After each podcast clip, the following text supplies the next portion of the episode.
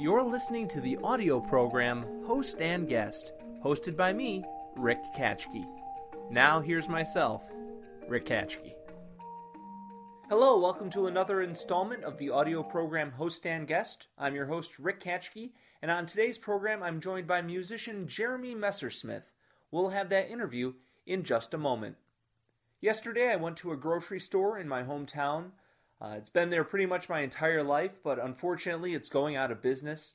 So for the past month they've had various clearance sales, getting rid of all the merchandise that they had on hand. So it started off at 15% off, then went to 25%, and now that's doubled to 50% off. And I had held out until it went to 50%, because I just figured 15, 25, those aren't steep enough. I can get those sort of discounts at other grocery stores, but 50% off, it's too good to pass up. Obviously, it was pretty picked over, but when I got there, I sort of forgot that it was 50% off, and it just struck me as everything was free. So I went into it like the old show Supermarket Sweep.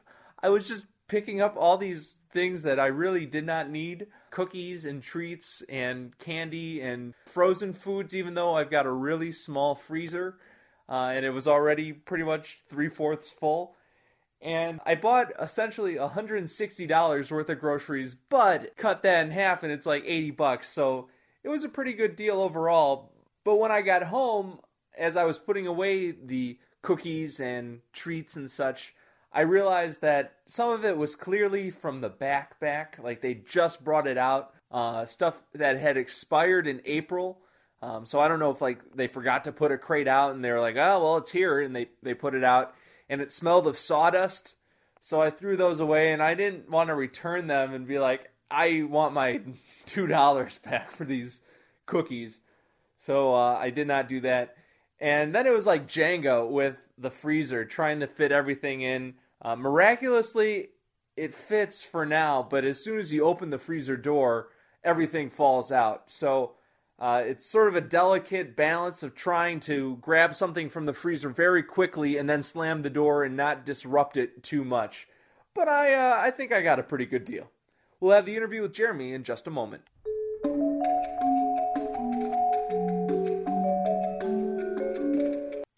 My guest on today's program is Twin Cities musician Jeremy Messersmith. Jeremy has released two albums, The Alcatraz Kid and The Silver City, the latter being produced by Dan Wilson, our most recent guest on Host and Guest. I spoke to him before a performance of his at the University of Wisconsin in Madison, Wisconsin. All right, welcome to this edition of Host and Guest. Today I'm joined by Jeremy Messersmith. Thanks. Jeremy, welcome to the show. Thanks for having me. Now, Jeremy, you just had last year your second album, The Silver City, come out, and that was produced by Dan Wilson. Yeah. How did that come about? How did you meet Dan, and what was it like having him as a producer? We met. He came out to a show that I played, and I was just sort of giving out some free CDs with some demos that I had made, and that night I got home and there was a call on my answering machine from him, and he was like, hey, we should meet up at some point. So we met up and we kind of became friends, and then we started working on some stuff maybe a few years later, and it was pretty fantastic having him as a producer. He's sure. I mean, at this point he's a pretty legendary songwriter, and having his input on songs and production and everything else was just invaluable. Now, you currently are teaching songwriting. Yeah. If you could whittle down the course that you're working on, what would be your biggest pieces of advice to songwriters in the making? Oh, it would probably be just to write songs. I mean, that sounds really kind of stupid, but you're never going to write a good song if you never write a song. So, it's not like you're writing a novel where, your first novel's probably going to be really, really bad, and, so you waste like a whole year of your life just cranking out a bad novel. Songs can be quick. I mean, you can get pretty good at it in a matter of weeks or even months. Sure. Now, your first album, The Alcatraz Kid, you've done a bit of a unique thing where people that sign up for your mailing list get a free download of it. What prompted that decision to give away music? Well, I'd always kind of done it, and it just kind of made sense to not charge for things that don't cost me anything to distribute. So I still charge for the physical CDs because it costs me money to distribute. But digital stuff, you know, it's a pretty negligible bandwidth cost, and I'd rather people heard my music than, you know, not hear it. What are your favorite things about the Minneapolis music scene? Oh, well, kind of the glue that, I mean, Minneapolis has like kind of a long, you know, history of good music coming out of it, but I think the glue that holds everything together now is probably the current 89.3. I mean, it's sort of like the only chance that, you know, local bands have to get played on the radio. Sure. And virtually every musician I know in town listens to it. It's just sort of like a great social network, you know. Sure. Now, one of the unique things about seeing you live is that on some songs you loop yourself and keep building on that. How long did it take you to learn how to do that, and what are some of the difficulties that you've encountered in mastering that? Well, it didn't take too long to start. It took me, you know, it's just sort of incrementally. I tried doing a little more and a little more and a little more, and then it kind of got a little more complex. So I started out just using it every once in a while. The biggest problem is since I run two loop pedals, they're not synced to each other. So unless I'm right on, then one loop will get way off from the other loop the more that it repeats and repeats, and it'll get really off. So there's sort of like some logistical things. I kind of work around it. So if it's really bad, I'll kind of like reset it, and usually the audience doesn't really notice for the most part. So I still mess up all the time. They're oblivious too. Yeah, it's just the way it is with that. So, who would you say are the biggest influences for you as a songwriter?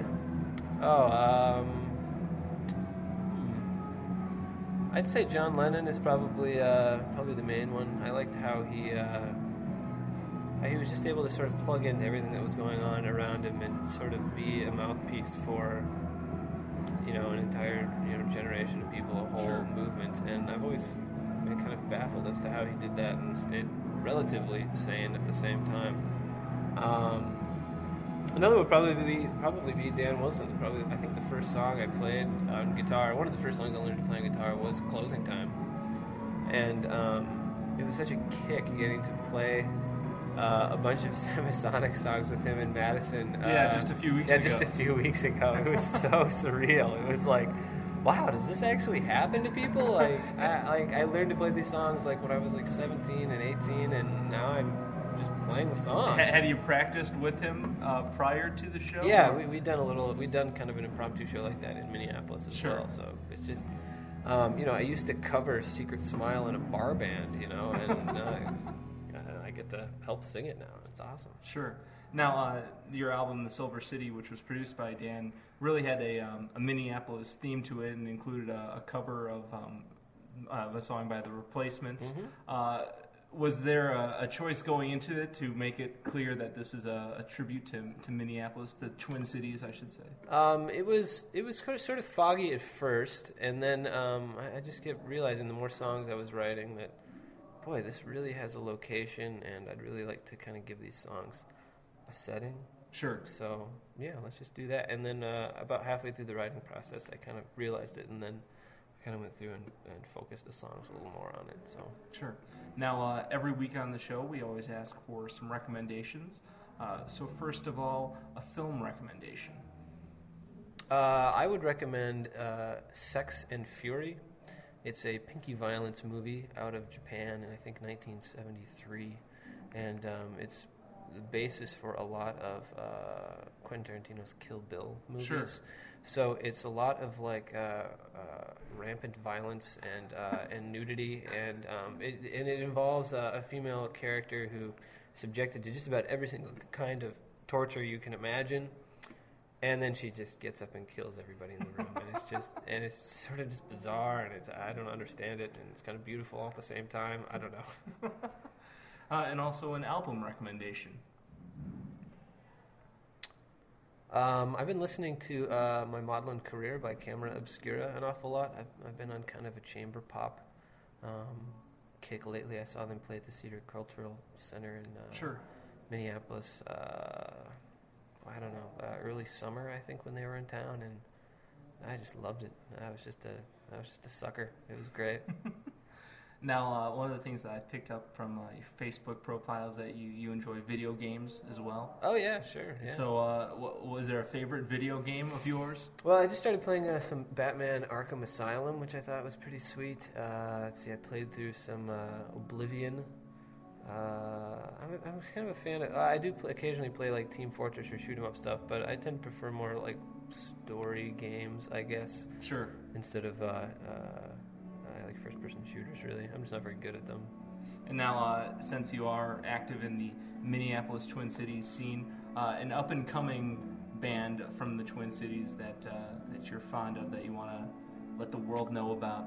There's a couple. I just got handed the CD for a band called Birds of Virginia, and I thought it was really good. And also, my friend Brian Tai is starting up a new group, and it's called the Starfolk. And he used to play in the Hangups and sure. And the Owls, which has been one of my favorites for a long time. So I'm excited to see what the Starfolk sounds like. And what are the plans for you?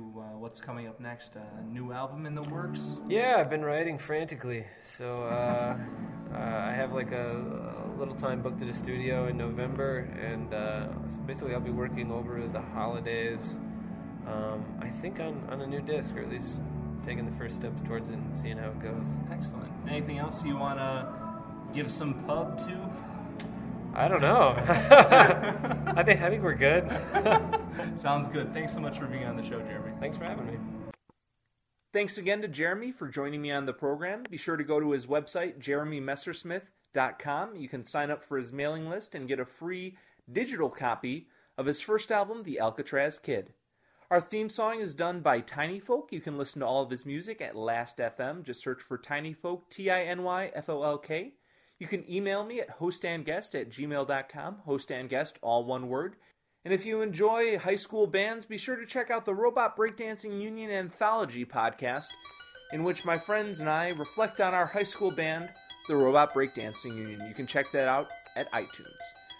This has been another edition of Host and Guest. I've been your host, Rick Katschke. Enjoy the ride.